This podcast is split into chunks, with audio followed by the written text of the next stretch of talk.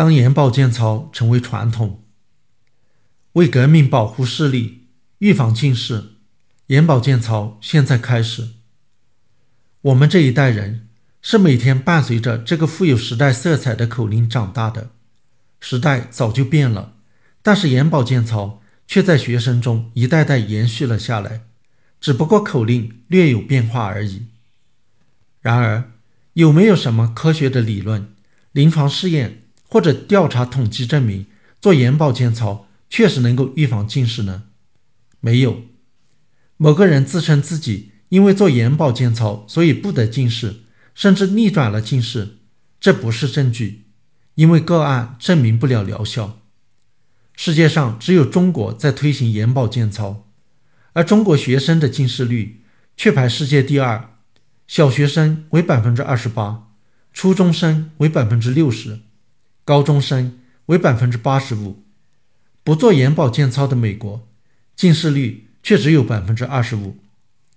近年来，才有人想到要对眼保健操的效果究竟如何。做科学研究，北京同仁医院在二零一七年发表了一篇论文。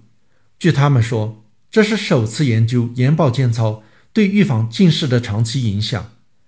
他们跟踪了两百零一名初中儿童两年，其中九十八人做眼保健操，一百零三人不做。其结果是，做眼保健操既不能预防近视的发生，也不能阻止近视的加深。他们对做眼保健操的儿童进一步分组，认为其中有三十一人做眼保健操的质量高，然后发现他们的近视进展似乎比其他人减缓了一点，屈光度少了零点一五滴，相当于眼睛度数少了十五度。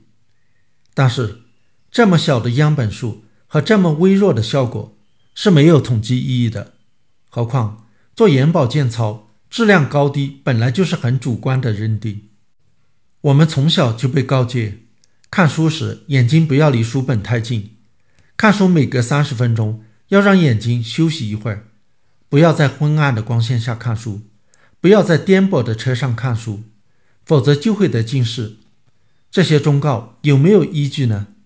也没有，反而有多项调查表明，近距离看书或者在昏暗的光线下看书。并不会增加得近视的风险。我们一般说的近视，指的是生理性近视，是因为眼球轴长变长，成像不聚焦在视网膜上，而是聚焦在视网膜前方引起的。它在儿童时期开始出现，逐渐变化，到成年时，随着眼睛发育的结束就定型了。既然生理性近视是伴随着眼睛的发育出现的，那么。在这个演变过程中，遗传因素和环境因素的影响各有多大呢？国内权威媒体曾经报道说，有百分之九十的孩子近视是由于环境因素不良造成的。据称这是专家观点，而事实上，调查表明，近视的产生受遗传的影响比一般人想象的要大得多。如果父母两人都是近视，子女会是近视的可能性。高达百分之三十三到百分之六十。如果父母只有一方是近视，子女近视的可能性降低到百分之二十三到百分之四十。如果父母两人都不近视，则子女近视的可能性只有百分之六到百分之十五。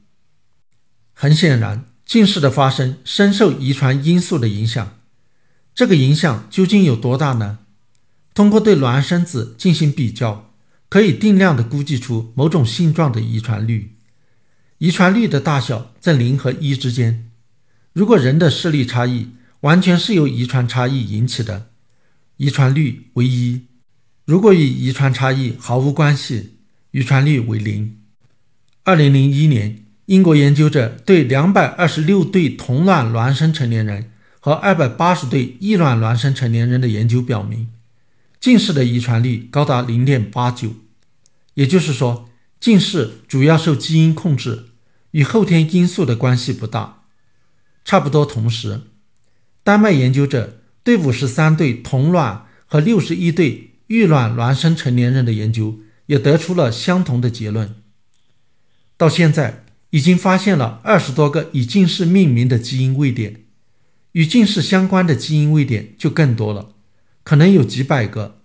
与眼睛发育有关的基因都有可能会影响到近视的形成。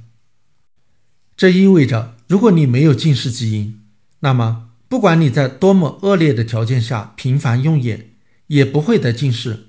虽然你的眼睛可能会有其他损伤，而如果你有近视基因，那么就会逐渐变近视。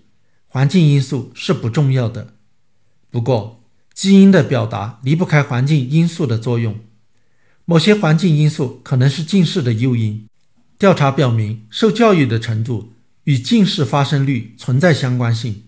在某些地方，近视发生率逐代增加，都说明某些人在某种环境因素的刺激下，天生就比较容易得近视。目前，唯一有比较充分的证据表明与近视的发生有关的环境因素是户外活动时间的长短。增加在比较强烈的阳光下的户外活动时间，能够降低近视发生的风险，但也只是对一部分儿童有效。也许从小就什么书都不读，完全去除近视发生的诱因，会是个更有效的办法。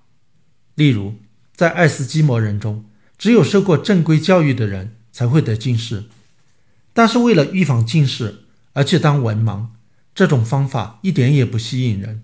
各种预防逆转近视的仪器设备都只不过是异想天开。至于那些有关预防近视的种种眼睛保健忠告，也只是想当然而。遵循这些忠告不会有什么坏处，可能对眼睛还有其他方面的好处，例如消除眼睛疲劳。但是做眼保健操却并非完全是无害的。经常用不洁的手接触、揉按眼睛。增加了眼睛感染乃至呼吸道感染的风险，并非一个良好的习惯。历经几十年的代代相沿，眼保健操已经成为了中国校园文化传统的一部分，变成了一种集体仪式和生活习惯。一种东西一旦成为了传统，就具有了天然的合理性，质疑它会让人觉得难以接受。何况是从小就被灌输的东西，更难以理性的看待。